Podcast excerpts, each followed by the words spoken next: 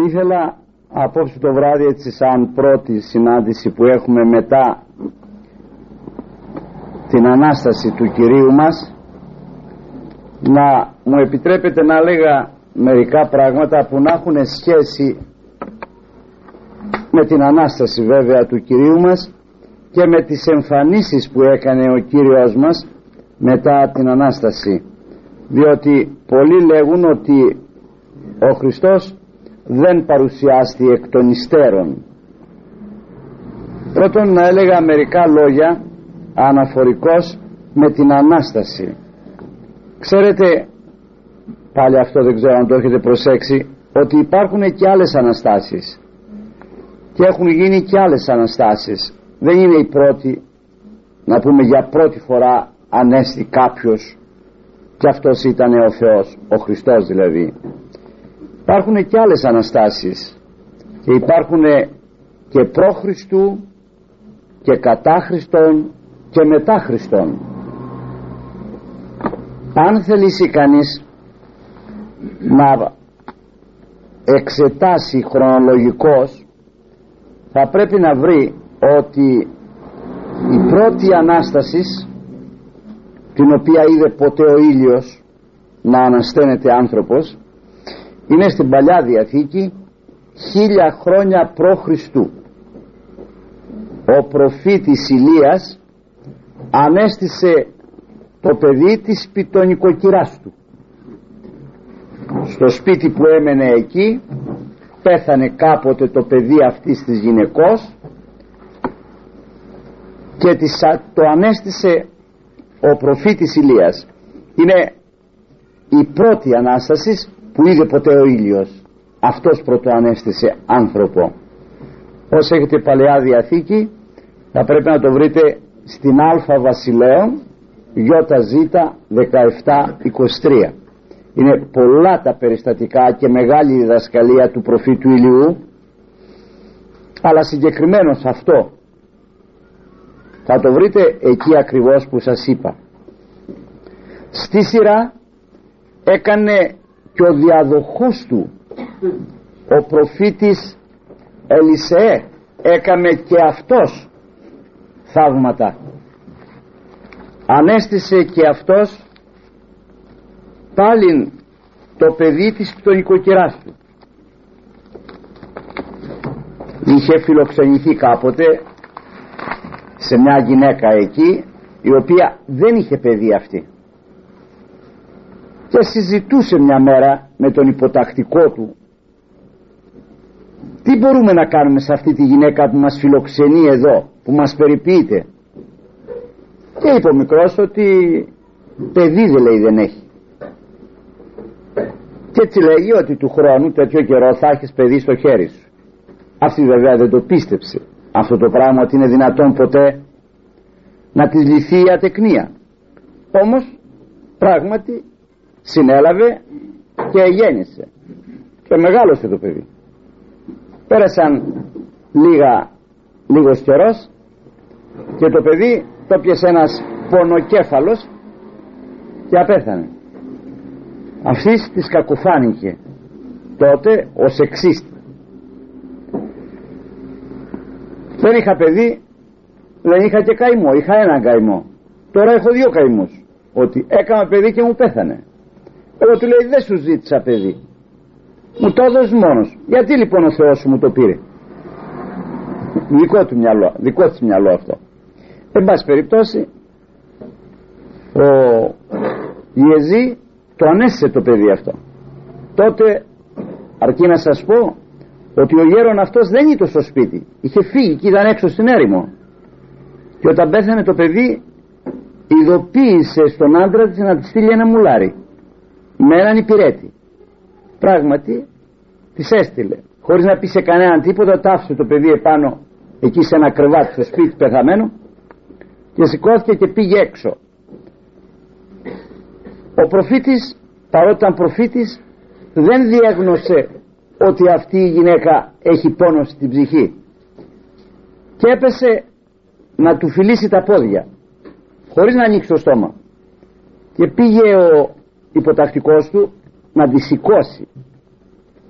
Και τότε αντελήφθη ότι είναι πικραμένη και λέει άφησέ την είναι κατάπικρος στην ψυχή πράγματι σηκώθηκε πάνω και του παρεπονέθη. Έπειτα και του είπε εγώ δεν είχα ούτε ζήτησα. Όμως τόσο μου εδόθη γιατί να μου πάρθει και ο προφήτης Ελισέος έδωσε τη μαγκούρα του το ραβδί του στον υποτακτικό του και του λέει πήγαινε κάτω. Να πας να βρεις το πεθαμένο παιδί και να του βάλεις τη μαγκούρα στο πρόσωπό του αυτή όμως παρότι έδωσε τέτοια εντολή ο γέρον αυτή δεν έφευγε. Του λέει θα έρθεις μόνος. Εσύ θα έρθεις κάτω ο υποτακτικός έφυγε. Επήγε το βρήκε το παιδί στο σπίτι πεθαμένο. Έβαλε το ραβδί στο πρόσωπο αλλά δεν ανέστη το παιδί. Αυτή δεν έφευγε από εκεί. Θα έρθεις εσύ. Και τον πήρε και κατεβήκανε μαζί κάτω. Ο μικρός πήγε και στον δρόμο του συνείδησε ξανά ότι επήγα αλλά δεν έγινε τίποτα. Βέβαια δεν έγινε τίποτα γιατί αυτή δεν επίστευε. Αυτή πίστευε μάλλον στο γέρο παρά στο ραβδί του γέροντος. Και εφόσον δεν συνόδευε η πίστη δεν μπορούσε να γίνει τίποτα. Εν πάση περιπτώσει εκατέβη κάτω πήγανε στο σπίτι και του είπε θα δείτε για ποιο λόγο σας το λέγω με ψηλά λόγια πού είναι λέει το παιδί; Πήγε λοιπόν και το έδειξε επάνω στον πατάρι ήταν το παιδί και τι του έκανε λέτε; Το κατέβασε κάτω και του άνοιξε τα χέρια. Κατά αυτή την έννοια κάτω νεκρό και ανοίγει και αυτό στα δικά του χέρια και πέφτει επάνω στο παιδί. Τα χέρια του στα χέρια του το πρόσωπό του στο πρόσωπό του το στόμα του στο στόμα του το σώμα του στο σώμα του. Και το παιδί ζεστάθηκε και σηκώθηκε. Ξύπνησε και το πήρε και το έδωσε στη μητέρα. Ανέστησε δηλαδή το παιδί με τύπο σταυρού. Για το άνθρωπο είναι ένα σταυρό. Δεν ξέρω αν το έχει προσέξει. Ο νεκρός σταυρός που είναι ο άνθρωπος η ανθρωπότητα νεκρά επρόκειτο να ζωοποιηθεί με το σταυρό του Χριστού. Ήταν τύπος του Χριστού εκείνη την ώρα ο Ελισέ. Και αυτή είναι η Δευτέρα Ανάστασης στην Παλαιά Διαθήκη.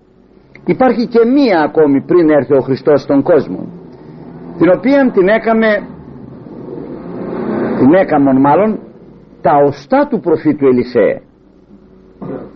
Το πρώτο αυτό το οποίο σας είπα θα το βρείτε στη Β Βασιλέων στο Δέλτα κεφάλαιο στίχος 14-35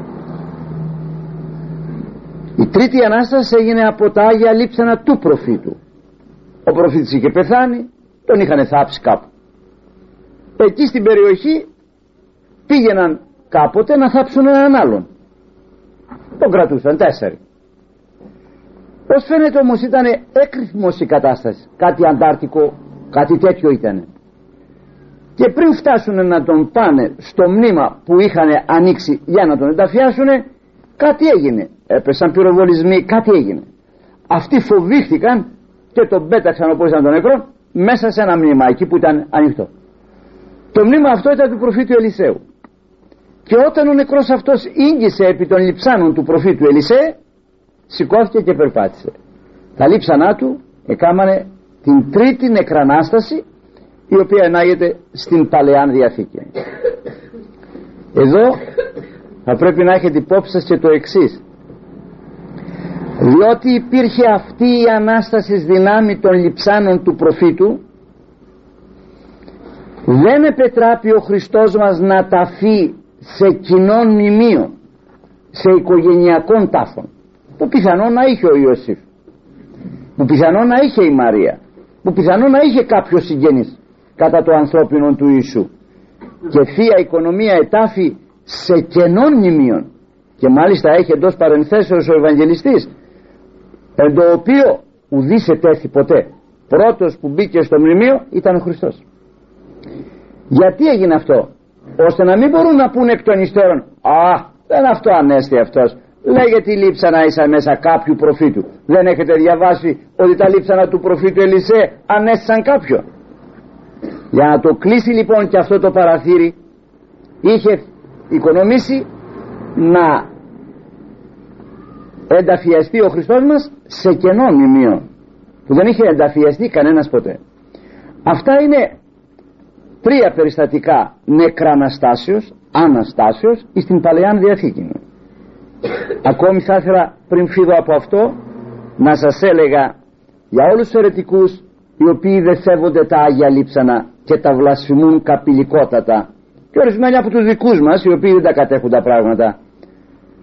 Αν λείψανα ενός ανθρώπου παλαιάς διαθήκης είχαν τη αυτήν χάριν και έκαναν νεκρανάσταση τα λείψανα τα οποία ανήκουν εις τα σφάγια του Ιησού διότι οι μάρτυρες εσφάγισαν όπως τα αρνιά το Πάσχα για τον Χριστό είναι δυνατόν που είναι ποτισμένα με το σώμα και το αίμα του Χριστού να μην έχουν χάρη γιατί όλοι οι αιρετικοί εμάς μας κατηγορούν ότι προσυνάμε κόκαλα όπως τα λένε αυτοί τα οποία δεν έχουν καμία αξία. Αυτό δεν είναι γραφικό. Το ότι ο προφήτης Ελισέα δια των Αγίων του Λιψάνων έκαμε νεκρανάσταση. Γιατί λοιπόν των ανθρώπων της Καινής Διαθήκης που έχουν τραφεί με το σώμα και το αίμα του Χριστού οι οποίοι σφάγισαν γι' αυτόν να μην έχουν χάρη. Δεν μπορεί, η λογική το λέει ότι έχουν χάρη και εμείς το ξέρουμε άλλωστε αλλά για αυτούς οι οποίοι λέει δεν το λέει η Γραφή. Ορίστε η Γραφή που το λέγει στη Β Βασιλέων στο Ι Γ κεφάλαιο στίχος 20 αναφέρεται και αυτό εάν θέλετε ποτέ να το βρείτε. Προ Χριστού λοιπόν τρεις Αναστάσεις του Χριστού μας η Ανάσταση θέλω να ξέρετε είναι πιο πίσω. Δεν είναι η πρώτη που έγινε. Όταν ήρθε ο Χριστός μας έκαμε και αυτός τρεις Αναστάσεις. Στο δημόσιο του βίου ανέστησε το πρώτον όπως ξέρετε τον ιόν της χείρας στην Αΐν.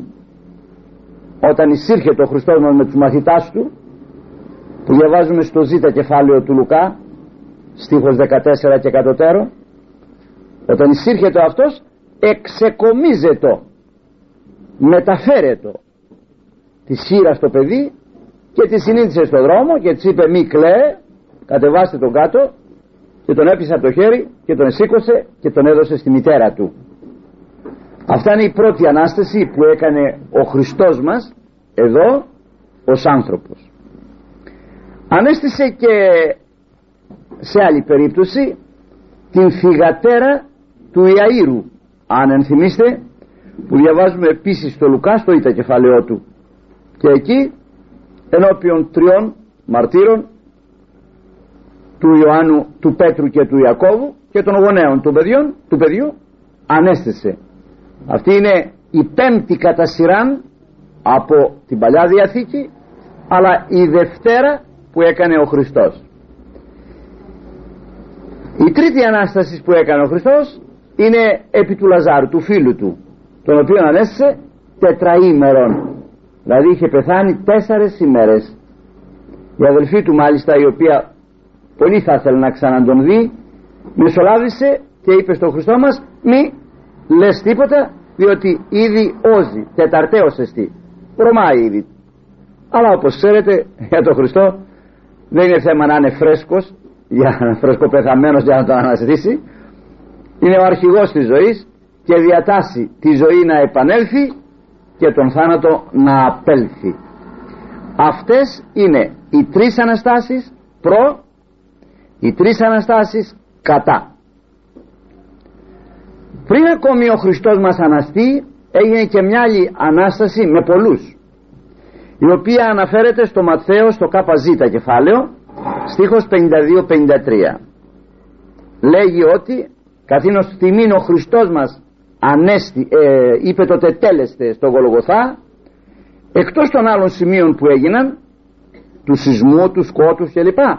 Πολλοί τάφοι των και κοιμημένων νύχθησαν και πολλοί ανέστησαν οι οποίοι ενεφανίστησαν εισήλθον στην Αγία Πόλη μετά την Ανάσταση αυτού. Είναι και αυτή η Ανάσταση η οποία διαβάζουμε όπως σας είπα στο ΚΖ του Ματθαίου. Εκεί λέγει ότι ανέστησαν πολύ των κεκοιμημένων και εκείνο που είναι χαρακτηριστικό ακόμη είναι ότι δεν κατέβηκαν στην πόλη, δεν μπήκανε στην πόλη. Μπήκανε μετά την Ανάσταση αυτού. Δηλαδή ούτε το Σάββατο μπήκανε. Παρότι ανέστησαν την Παρασκευή το απόγευμα προς το δειλινό δεν εισήλθαν στην Αγία Πόλη. Ή το Αργία. Δεν περπατούν οι Εβραίοι. Και αυτοί εισήλθαν μετά την Ανάσταση αυτού.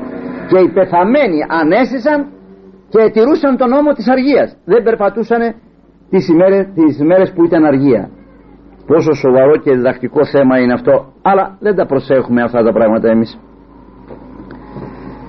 Έπειτα είναι η Ανάσταση του Κυρίου μας η Ανάσταση του Κυρίου μας είναι 8η στη σειρά. Έγιναν τρεις τρεις και μία και έπειτα έγινε η Ανάσταση του Κυρίου μας. Στη συνέχεια μετά Χριστόν έχουμε την Ανάσταση που έκαμε ο Πέτρος αν ενθυμίστε επί της Σταδιθά μια πολύ καλή χριστιανή η οποία έκανε πολλά καλά έργα φτωχούς πολύ βοηθούσε οι οποίοι και αγαπούσαν και όταν πέθανε πράγματι κοπετή και θρύνη έγιναν. Και ελίγησε ούτως υπήν ενικήθη του Πέτρου η φιλανθρωπία και προσευχήθηκε και ανέστη και ξαναντινέδωσε στους ανθρώπους τους δικούς της στην Ταβιθά. Αυτό το διαβάζουμε στο θήτα κεφάλαιο των πράξεων. Ο Παύλος ένα βράδυ που επρόκειτο να φύγει την άλλη μέρα έκανε μια αγρυπνία. Αυτό το διαβάζουμε στο 20 κεφάλαιο των πράξεων. Έκανε μια αγρυπνία και ήταν ένα τριόροφο σπίτι. Η αγρυπνία γινόταν στον τρίτον όροφο. Και μίλησε ο Παύλος το βράδυ εκείνο και κράτησε πολύ. Κράτησε τρεις ώρες η ομιλία. Να ακούτε τώρα δεκάλεπτα που λένε και πράσινα άλογα είναι σπορ τώρα δεν είναι ομιλίες. Τρεις ώρες. Ήταν και μια μάνα με το παιδί της εκεί. Που ασφαλώς δεν ήταν μόνο αυτή θα είσατε και άλλες μανάδες. Όμως είχε μία το παιδί της μαζί το οποίο το λέγανε εύτυχο το παιδί λοιπόν αυτό είχε πάει στο παράθυρο επάνω και εκεί αποκοιμήθηκε το παιδί. Σαν παιδάκι που ήταν αποκοιμήθηκε. Και έπεσε από το παράθυρο εκείνο τον τρίτον όροφο κάτω και σκοτώθηκε κάτω στα πλακάκια. Εκατέβει ο Παύλος κάτω και λέει μη θορυβήστε και το ανέστησε το παιδί. Και ξανά τους το έδωσε το παιδί. Αυτές είναι αναστάσεις που έγιναν μετά Χριστόν. Δεν είναι μόνο αυτές. Η διαφορά αυτών των αναστάσεων και της αναστάσεως του Ιησού είναι η εξής. Ότι οι μεν άλλοι ανέστησαν στο εντονόματι του Ιησού. Πόσο ο Χριστός; Αυτό ανέστη δεν τον ανέστησαν τον Ιησού ανέστο ο Ιησούς. Εφόλοι άλλοι ανεστήθησαν. Παρακάλεσε ο προφήτης Ηλίας για την ψυχή του γιου της σειράς των σαρεπτών της Ιδώνος παρακάλεσε ο Ελισέ για την ψυχή του γιου της Σουναμίτιδος έπειτα παρακάλεσε ο Χριστός ανέστησε τον ιόν της σειράς ανέστησε τον άλλον και και και. Όλοι αυτοί ανεστήθησαν. Ο Χριστός όμως ανέστη θα ήθελα ακόμη να σας πω μια και ομιλώ περί Αναστάσεων. Να διαβάσετε το βίο του Αγίου Ιωάννου του Θεολόγου στο Συναξάρι. Αυτού που έγραψε το Ευαγγέλιο το κατά Ιωάννην που έγραψε τις τρεις καθολικές επιστολές και που έγραψε και την Αποκάλυψη στην Πάτμο να διαβάσει το βίο του είναι περίπου 100 σελίδες. 94 νεκραναστάσεις έχει κάνει. Ο Άγιος Ιωάννης ο Θεολόγος. Ο Παΐσιος ο Μέγας Παΐσιος έχει κάνει νεκρανάσταση και άλλοι τους οποίους εγώ μένα μου διαφεύγουν δεν έχω διαβάσει. Τους βίους τους να δω πόσα έχουν γίνει τέτοια. Ο Άγιος Νεκτάριος έχει τρεις τους οποίους ξέρω εγώ και τους οποίους έχω γράψει. και τούτης υπάρχουν άνθρωποι οι οποίοι σήμερα σου λένε ότι Ποιος πήγε από εκεί και μου λες αν υπάρχει ζωή πέρα του τάφου και περιμένει να αναστηθούμε εφόσον γινόμεθα χώμα. Τι περιμένεις εφόσον γινόμεθα χώμα. Εφόσον σαπίζουμε μέσα στη γη. Διαλυόμεθα μέσα στην γη. Στο 15ο κεφάλαιο της πρώτης προς Κορινθίους επιστολής του Παύλου υπάρχουν πολλά γύρω από την υπόθεση της Αναστάσεως του ανθρώπου. Ο Παύλος εκεί γράφει καθαρά και φέρνει πολλά επιχειρήματα ώστε ο άνθρωπος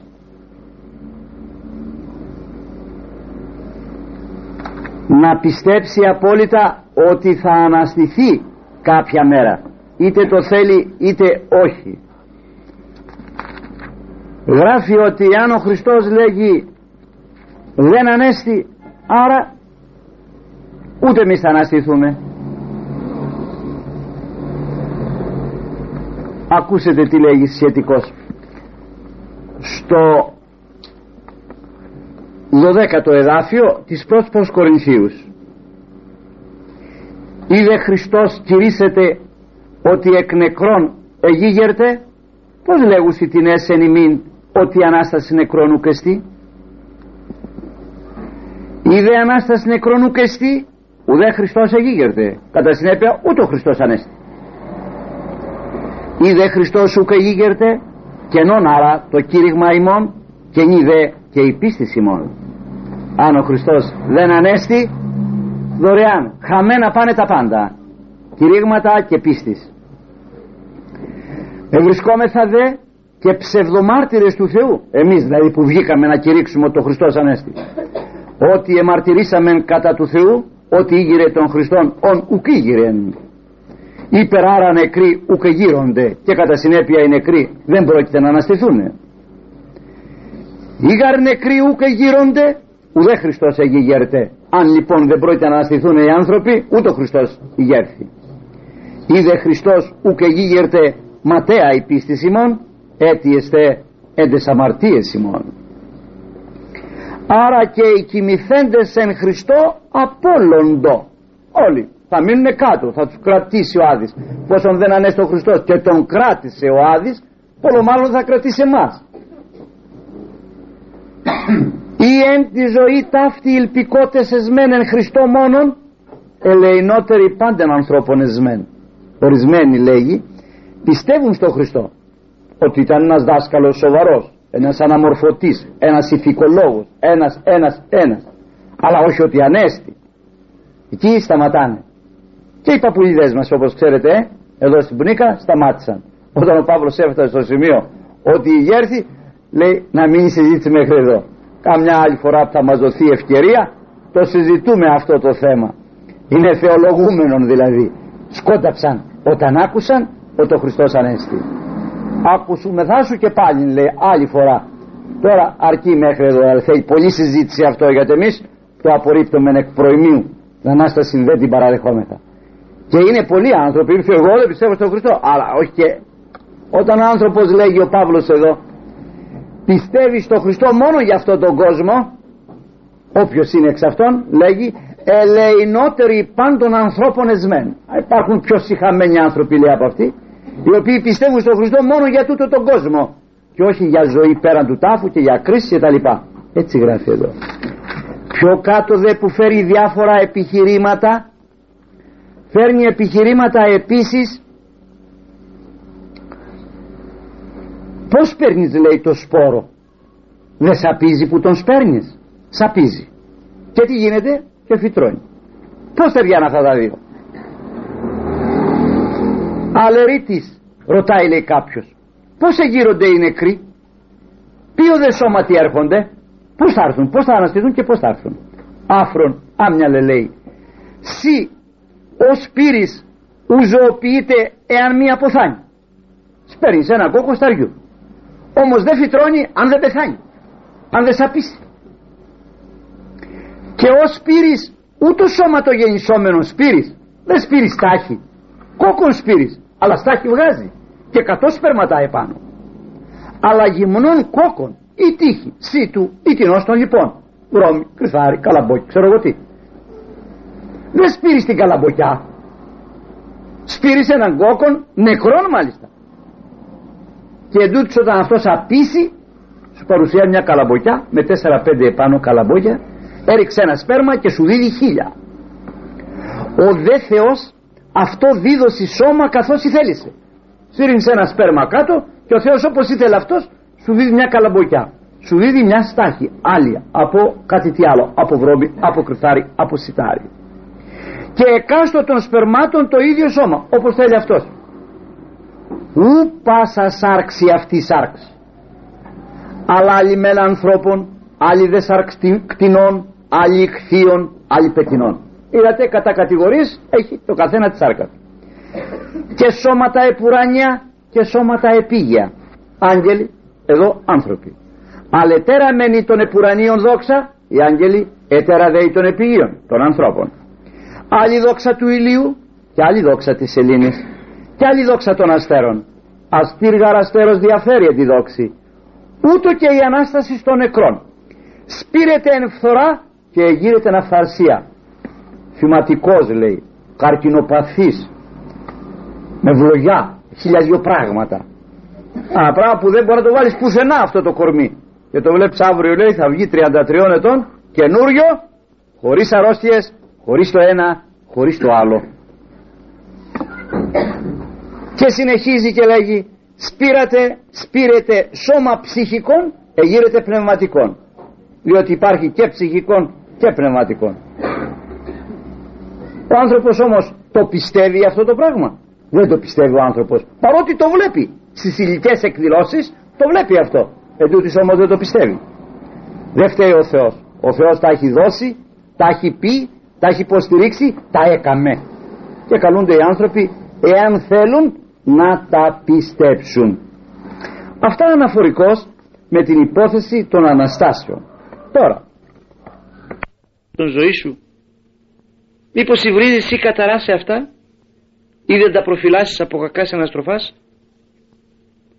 Μήπως τα παιδιά σου έχουν τα πνευματικά προσόντα και την επιθυμία να γίνουν κληρικοί ή μοναχοί και εσύ τα εμποδίζεις; Μήπως έγινες ανάδοχος νονός δηλαδή και δεν ενδιαφέρθεις δια την πνευματική κατάρτιση και την πρόοδο του πνευματικού σου τέκνου; Μήπως εφώνευσες ή επλήγωσες ή εκτύπησες ή εμάλωσες με άλλον;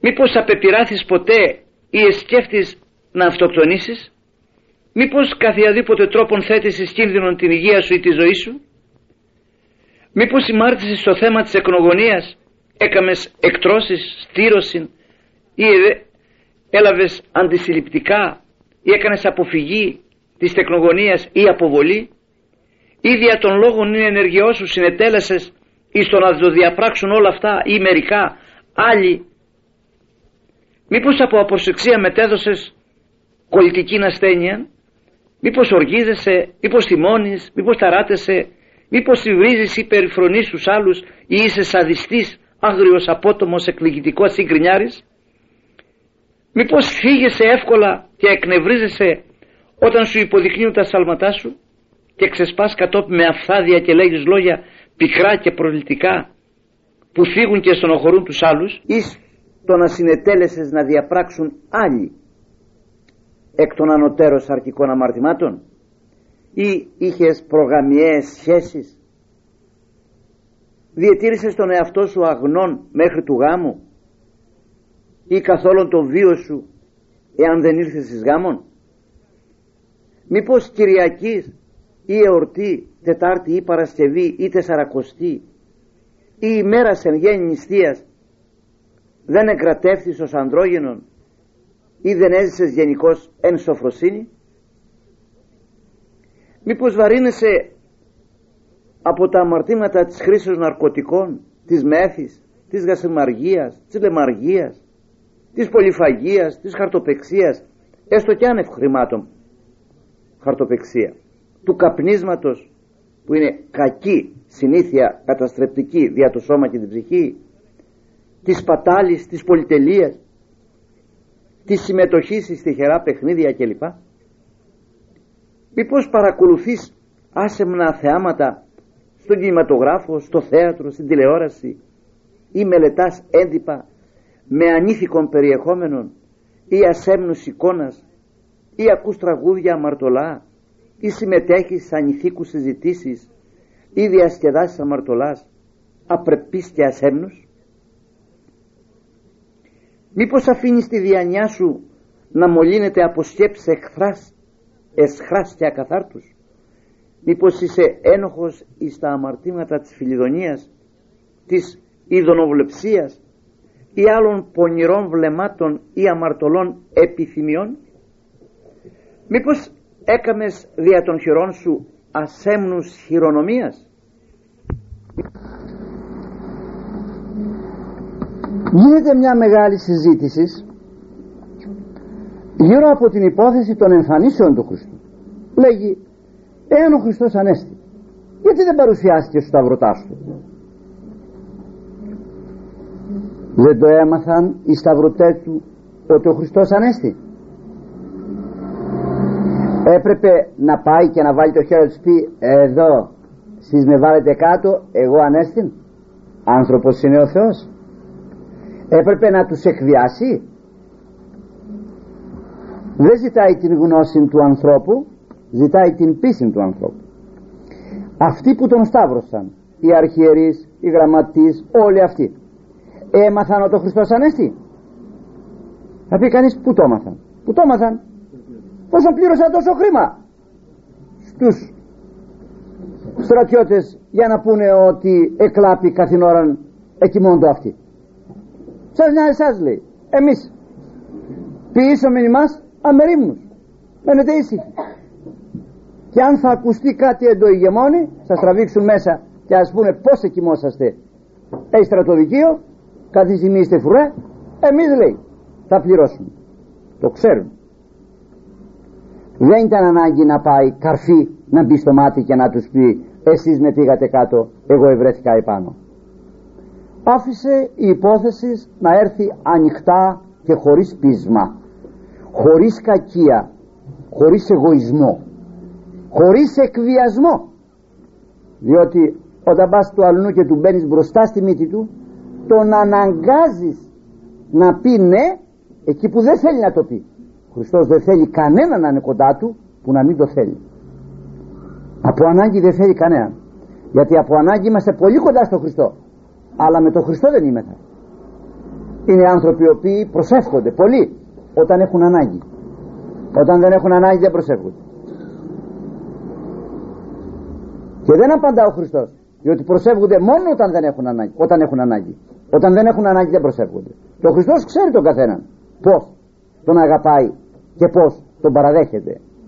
Όμως όπου έπρεπε να παρουσιαστεί παρουσιάστηκε. Και τον είδαν εκ των υστέρων. Και το έμαθαν εν ψυχρό εκ των υστέρων. Και το επληροφορήθησαν. Και το κήρυγμα της Αναστάσεως το ήκουσαν από τους ίδιους τους δικούς τους. Εκείνοι που τον είχαν αρνηθεί προηγουμένως. Τα έμαθαν δεν έμεινε τίποτα. Κρυφό.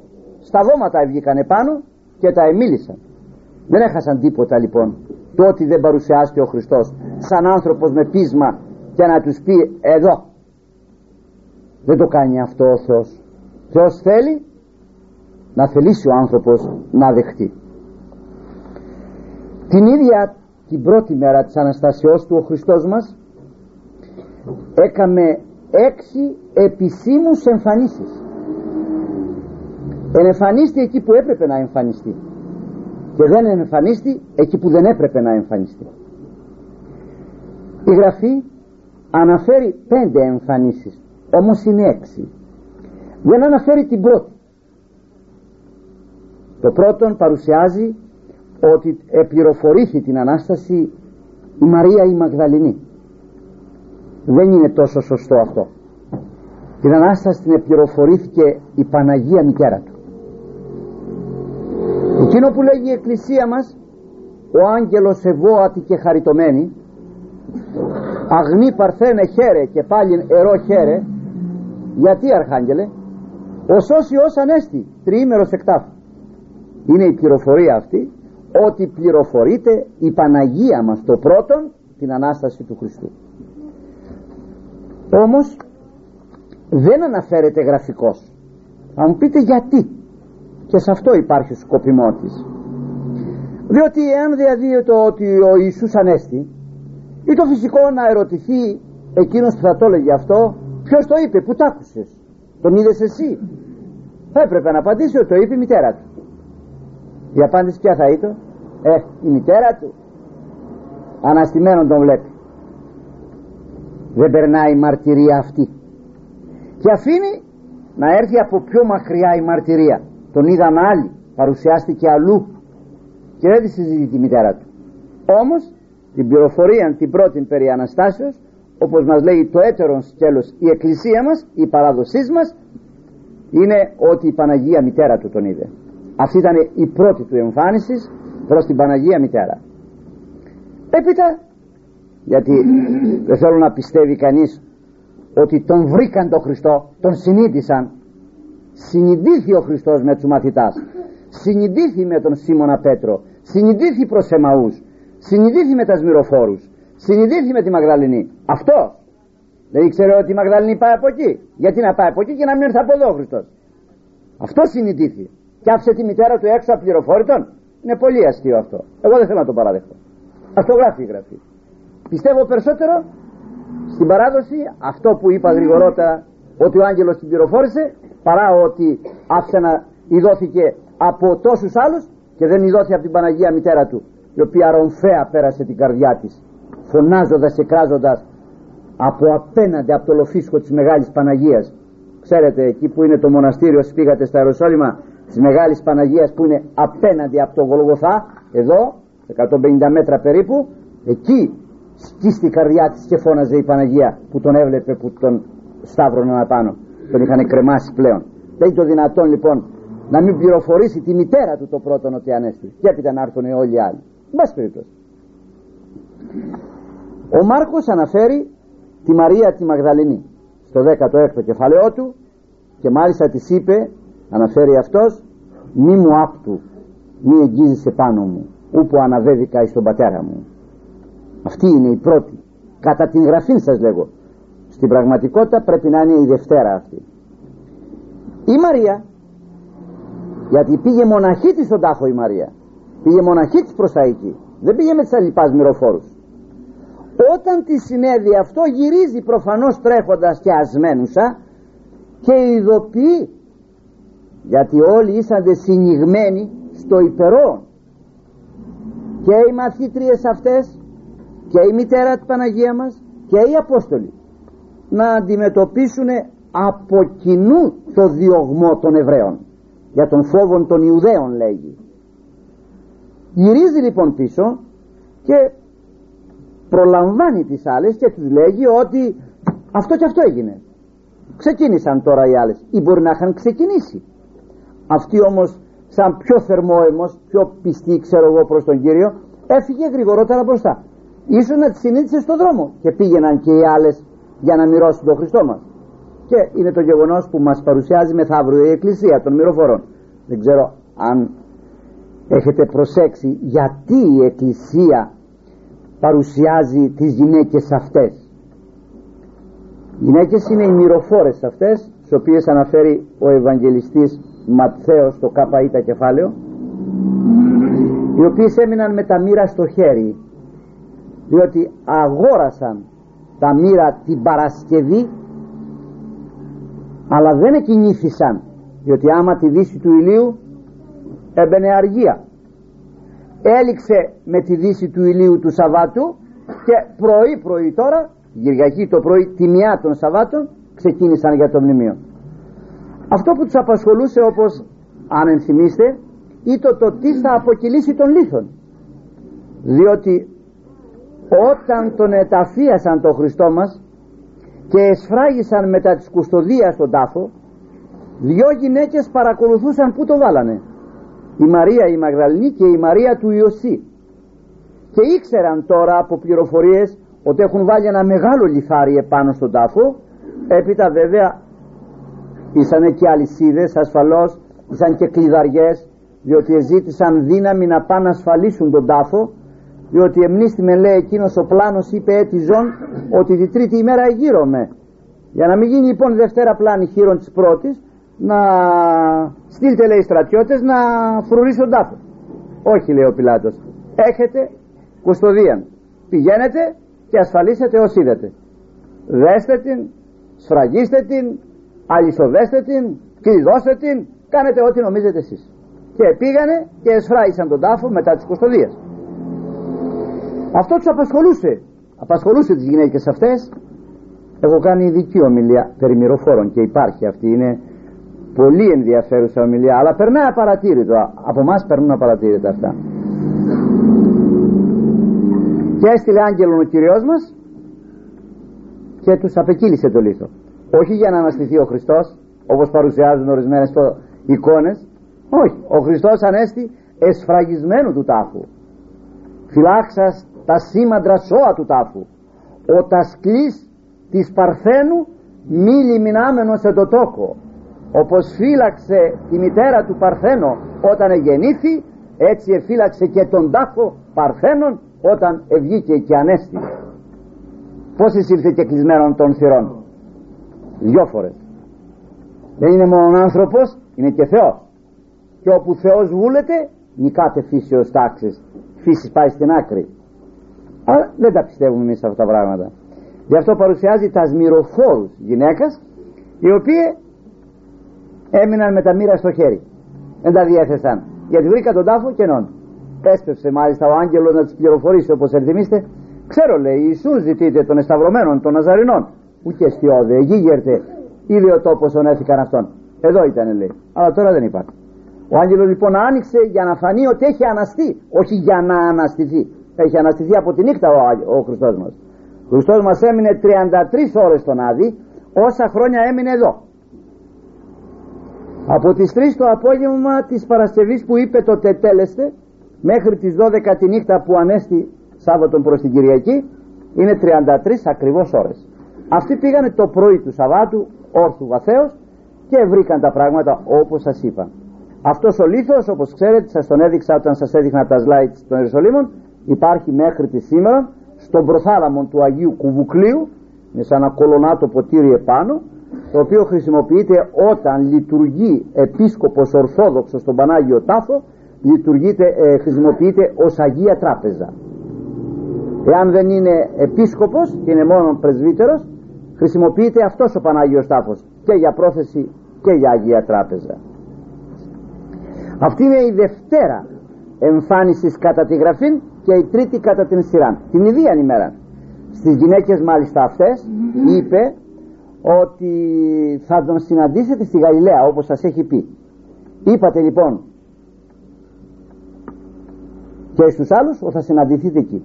Άλλος Ευαγγελιστής λέει ότι εμυροφόρε τον συνείδησαν τον Χριστό μας και λέγει τους είπε ότι είπατε της αδελφής μου και το Πέτρο τις μαθητές μου και το Πέτρο είπατε τις μαθητές μου και το Πέτρο. Είναι άλλος αυτός. Ο Λουκάς το αναφέρει στο 24ο κεφαλαίο του. Γιατί τον Πέτρο τον βγάζεις έξω; Δεν τον βγάζω εγώ. Βγήκε μόνος το Πέτρος. Ο Πέτρος με την αρνησή του έθεσε τον εαυτόν του έξω της χωρίας των Αγίων Αποστόλων. Γι' αυτό λέγει είπατε τις μαθητές μου και το Πέτρο γιατί Κύριε παραγγέλνεις ξεχωριστά στον Πέτρο; Διότι ο Πέτρος υπάρχει εκδοχή να αυτοκτονήσει. Σατανάς είναι τεχνίτης. Ο Πέτρος το είχε πάρει βαριά το πράγμα. Γιατί ο Πέτρος έπρεπε να είναι υποστηριχτής όχι αρνητής. Γιατί είχε προλάβει και του είχε πει πολλά πράγματα από βραδείς. Αλλά γιατί έλαβε μια, έβαλε μια τρισύλλαβο λέξη εγώ δεν ξέρω θα κάνουν οι άλλοι εγώ θα κάνω. Την έπαθε τη ζημιά και του είπε πάλι ο Χριστός μας πριν αλέκτον φωνήσε του λέει τρεις απαρνήσουμε δεν θα έχει προλάβει να ολοκληρώσει λέει ο πετινός για το πετινός δεν λαλάει μια φορά λαλάει πολλές φορές. Ε, δεν θα έχει τελειώσει ο πετινός τις δικές του λαλιές και θα με έχεις εσύ αρνηθεί τρεις φορές αλλά και πάλι δεν το πρόσεξε και έγινε αυτό που έγινε. Γι' αυτό παρότι του παρήγγειλε ότι σε έχει υπόψη του το κάτι παρηγορητικό για θα ρωτούσε τον είδατε ναι μη σας είπε τίποτα για μένα ναι είπε να σου χαιρετήσουμε και σένα. Και ότι θα συναντηθείτε εκεί. Ε, αυτό τον παρηγορεί τον στερεώνει. Γιατί ο σατανάς υπάρχει εκδοχή να τον βάλει να αυτοκτονήσει. Πράγμα το οποίο είχε κάνει και στον Ιούδα. Γι' αυτό σπέβδει ο Χριστός να τον στερεώσει. Και όχι μόνο του παρήγγειλε αλλά στη συνέχεια αναφέρεται μια λεπτομέρεια. Το όφθη Σίμωνη ότι παρουσιάσει το ίδιο κεφάλαιο ΚΔ του Λουκά 34 αναφέρεται αυτό όταν το απόγευμα πήγαινε προς Εμαούς με δύο και μιλούσανε και τους είπε γιατί είσαι στενοχωρημένοι και αυτοί είπανε δεν ξέρεις εσύ που θα είσαι δεν είσαι εσύ από μέσα δεν έμαθες τι έγινε αυτές τις μέρες και ο Χριστός μας είπε ποια τι έγινα δεν ξέρω τίποτα εγώ τα είχε ξεχάσει βλέπετε. Και άρχισαν αυτοί να του λένε. Του είπανε ότι όχι μόνο αυτό λέγει αλλά μας ήρθα, δηλαδή μας ξάφνιασαν. Μερικές λέει από μας γενόμενε όρθριε πρωί πρωί δηλαδή πήγανε και μας είπανε ότι ήταν και άγγελο και ότι δεν είναι εκεί. Και τα λέγαν τώρα του Ιένου του Χριστού. Ενώ γνώριζαν γιατί τους κρατούσε τα μάτια. Και ακόμη συνεχίζει και λέγει ότι μάθαμε ότι όφθη λέει Σίμωνη και λοιπά σε κάποιον άλλο μαθητή του και κάτι τέτοια και άρχισε βέβαια ο Χριστός μας και τους ερμήνευσε από τους προφήτες και λοιπά ότι αυτά έπρεπε να γίνουν και έπειτα ο Χριστός να δοξαστεί. Δεν είναι πράγμα που πρέπει να σας σκανδαλίζει. Εκεί λοιπόν λέγει σαφώς ότι όφθη Σίμωνη όφθη Σίμωνη ξεχωριστά έκαμε ειδική εμφάνιση στο στον Πέτρο την ημέρα της Αναστάσεως. Έχουμε λοιπόν κατά τη γραφή Μάγδαληνή, Μυροφόρες Σίμωνα, τρεις αν βάλουμε μία εδώ της Παναγίας μας τέσσερα. Το απόγευμα της ιδίας ημέρας εταξίδευε προς Εμαούς με τους δύο αυτούς. Πέντε. Αναγνωρίστηκες στους Εμαούς στο τραπέζι εκεί που του κάμανε τραπέζι και πήρε τον Άρτον και τον ευλόγησε αναγνωρίστηκε αλλά τον έχασαν εντωμεταξύ. Ξαναγυρίζουν αυτοί τρέχοντας στην πόλη μέσα να πούνε ότι τον είδαμε κι εμείς γιατί φαίνεται ο Κλεόπας και ο Λουκάς ήσαν από το στενό περιβάλλον. Γνώριζαν δηλαδή περίπου περί τίνους πρόκειται. Και όταν γύρισαν μέσα και άρχισαν να τους λένε ότι τον είδαμε κι εμείς να σου ξανά ο Χριστός έστι στο μέσον. Και κλεισμένων των θυρών ελείποντος του Θωμά. Έλειπο Θωμάς. Θεία οικονομία που έλειπο Θωμάς. Διότι ο Θωμάς εμφισβήτησε την Ανάσταση. Εζήτησε πλήρωνας αποδείξεις. Ο Χριστός συγκατεύει μεθημέρας 8 κρατώντας τις ίδιες διατυπώσεις τα ίδια σκηνικά και κλεισμένων των θυρών έστι στο μέσον και τους είπε ειρήνη μην και τον πιάνει από τα θήκη του λέει Θωμά βάλε το δαχτυλό σου εδώ και μην γίνω άπιστος αλλά πιστός είναι και μάρτης υπερασπίσεως και μάρτης κατηγορίας γιατί υπάρχουν πολλοί άνθρωποι μεσαιώνας οι οποίοι θέλουν να δούνε εγώ αν δεν δω δεν πιστεύω μίλησε με τον Θωμά αυτό είπε και αυτός εγώ δεν θα τον δω εγώ. Τον είδα εγώ για σένα. Και εγώ το αμφισβήτησα. Και μου τις έβρεξε κάτω διλεγόμενο. Διότι είναι μεγάλο πράγμα να έρχεται χωρίς να σου πει κουβέντα χωρίς να έχετε ειδωθεί και να σου μιλάει ακριβώς εκεί που πονάς. Αυτό βέβαια είναι και παρηγορητικό και βοηθητικό για πολλούς ανθρώπους. Πολλοί αμφισβητούν αν υπάρχει Θεός, πράγματα, θάμα κτλ. Ρώτησέ τον. Έχει την αγωνία αυτή μην το σβήνεις το θέμα αυτό. Έσω απασχολημένος πάντοτε άρα να υπάρχει. Και να τον δεις που θα συγκατεύει στην αδυναμία σου και θα αποδείξει την ύπαρξή του. Αλλά εμείς δεν ζητήσαμε. Γιατί θα μου πείτε δεν ζητάμε. Διότι αν υπάρχει είμαι θα υποχρεωμένοι να τον ακολουθήσουμε έπειτα. Και θα μας βάλει τα δυο μας πόδια σε ένα παπούτσι. Και γι' αυτόν τον θέλουμε. Γιατί θα θέλω, θέλω να πιστεύω ότι ξέρετε γιατί δεν τον θέλουμε τον Χριστό γιατί ελέγχει τον παράνομο βίο μας. Γι' αυτόν τον θέλουμε τον Χριστό. Και την Παναγία και λοιπά και τους Αγίους. Δεν θέλουμε πολλά με αυτούς. Διότι ελέγχουν τον παράνομο βίο μας. Ελέγχουν το κρεβάτι μας. Ελέγχουν τον πεζακτά μας. Ελέγχουν τη μόδα μας. Ελέγχουν το εγώ μας. Ελέγχουν, ελέγχουν, ελέγχουν. Γι' αυτό λοιπόν για να αποκοιμήσουμε τη συνείδησή μας λέμε ότι δεν υπάρχει τίποτα. Και υπάρχει. Και θα κρίνει. Και αλλήμονό μας εάν το σκεφτούμε όσο πρέπει καλά αυτή λοιπόν είναι η πέμπτη κατά σειρά και η έκτη και κλεισμένο των θυρών που έστειλε στο μέσο έξι παρουσιάσεις υπάρχουν επίσημες μέσα σε μια μέρα. Έπειτα κατά γραφάς παρουσιάζεται εις τους μαθητάς απόντος του Θωμά. Μεθημέρας 8 όχι είναι η πέμπτη αυτή. Έπειτα παρουσιάζεται παρόντος του Θωμά. Μεθημέρας 8 όπως αναφέρει στον Ιωάννη στο 20ο κεφάλαιο έπειτα παρουσιάζεται στην Τιβεριάδα. Δεν ξέρω αν έχετε διαβάσει τον Ιωάννη που αναφέρει που πήγανε αυτοί ξανά να ψαρέψουν. Γιατί ξέρετε όταν ο Χριστός εσταυρώθη παρότι ανέστη αυτοί ξαναγυρίσαν στα ίδια. Ξανά πήγαν στις στράτες τους για τη δουλειά τους. Σου λέει πότε σε χάθηκε και παρουσιάζεται εκεί. Μάλιστα ο Πέτρος τον είδε από μέσα που ήταν στη βάρκα και λέει ο Κύριος εστί και βάνει ένα ήταν γυμνός σας φαίνεται και έβαλε ένα πουκάμισο εκεί και βουτάει στη θάλασσα και βγήκε πλέκοντας έξω. Και όταν βγήκε έξω τους είχε ψάρι εκεί ψητό και ψωμί να φάνε. Τους είχε ετοιμάσει φαγητό απ' έξω. Είναι όμορφα να το διαβάσετε αυτά τα πράγματα αλλά δυστυχώς εμείς δεν διαβάζουμε. Έπειτα παρουσιάστηκε στη Γαλιλαία όπως σου είχε πει και υπάρχει το μέρος αυτό που παρουσιάστηκε στη Γαλιλαία ο Χριστός μας. Μέχρι τη σήμερα μου σκουβουλάει από εδώ μέχρι εκεί πέρα. Το μέρος εκεί που επάτησε. Το μέρος εκεί που του έβαλαν να φάει το ψάρι και την κερίθρα που ζήτησε αν έχετε τι βρόσιμον εν φάδε για τον πέρασα τον εφάντασμα. Τον έπιαναν για βρικόλακα τον πιάζει. Για ξωτικό. Λέει δώστε μου γιατί τα φαντάσματα, τα πνεύματα οστέα και δέρμα δεν έχουν λέει όπως εμένα θεωρούντα έχοντα. Δώστε μου λέει κάτι να φάω να σας αποδείξω ότι δεν είμαι φάντασμα. Παρουσιάστηκε πάλι εκεί. Έπειτα ο Παύλος γράφει μια σειρά εμφανίσεων εδώ στο 15ο κεφαλαιό του ότι παρουσιάστηκε και σε αυτόν και σε άλλους. Ακούστε τι λέγει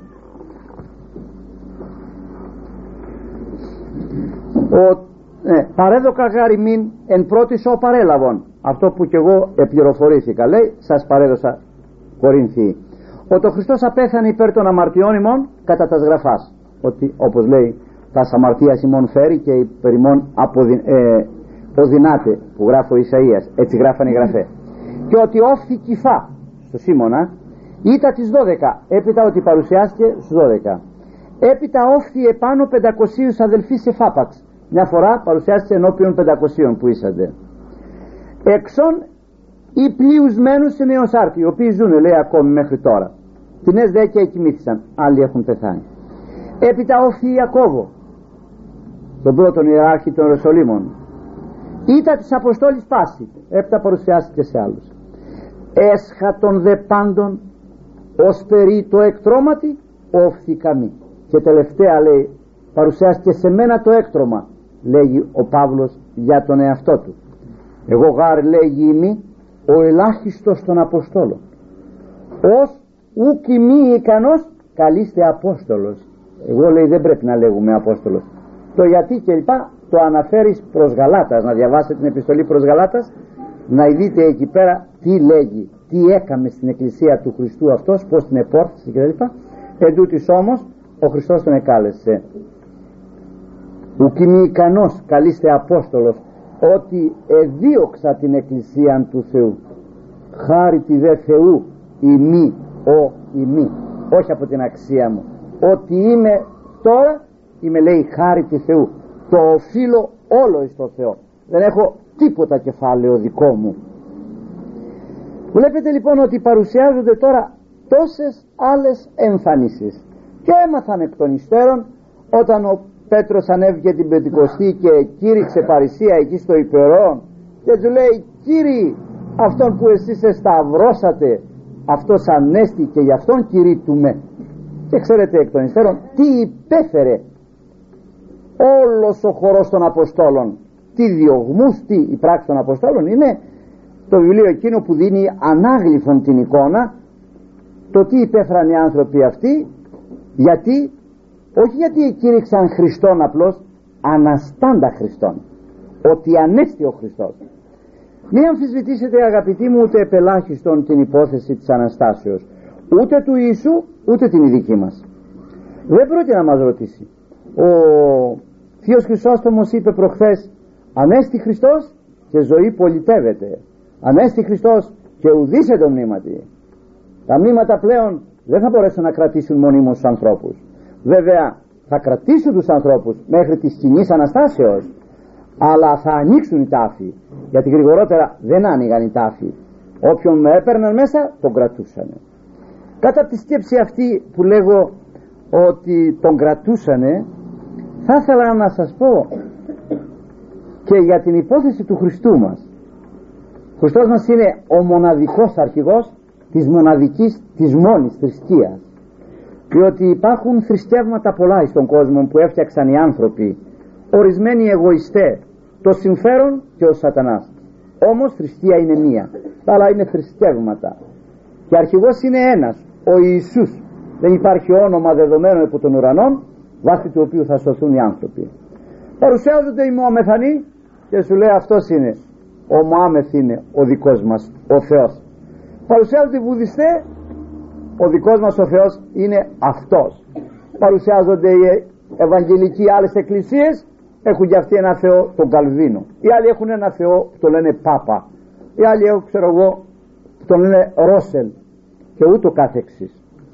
Όλοι αυτοί πέθαναν οι αρχηγοί των θρησκειών εκτός των νέων παραφιάδων που παρουσιάζονται καθημερινώς εκ μέρους του προτεσταντικού εσμού αν πάμε όμως στους τάφους των και τους ανοίξουμε να του βρούμε μέσα τα λιψανά τους είναι εκεί. Και του Μωάμε και του Βούδα και του Καλβίνου και του Ρόσελ και των παπών κλπ. Μόνον του Ιησού του εσταυρωμένου ο τάφος είναι κενός. Όλους τους άλλους τους πιάνει ο θάνατος και τους κρατάει εκεί. Επί του Ιησού όμως τα πράγματα άλλαξαν. Και εφόσον αυτός ανέστη και πρωτότοκος εκ των νεκρών εγένετο πλέον η ζωή πολιτεύεται δεν φοβάται να πάει στον άδειο άνθρωπο σήμερα. Θα πάει συν Χριστό εκεί που εκείνος θέλει. Εύχομαι λοιπόν η Ανάσταση του Ιησού να είναι και δικιά μας Ανάσταση. Από τον ίν αιώνα για τον άλλον. Αμήν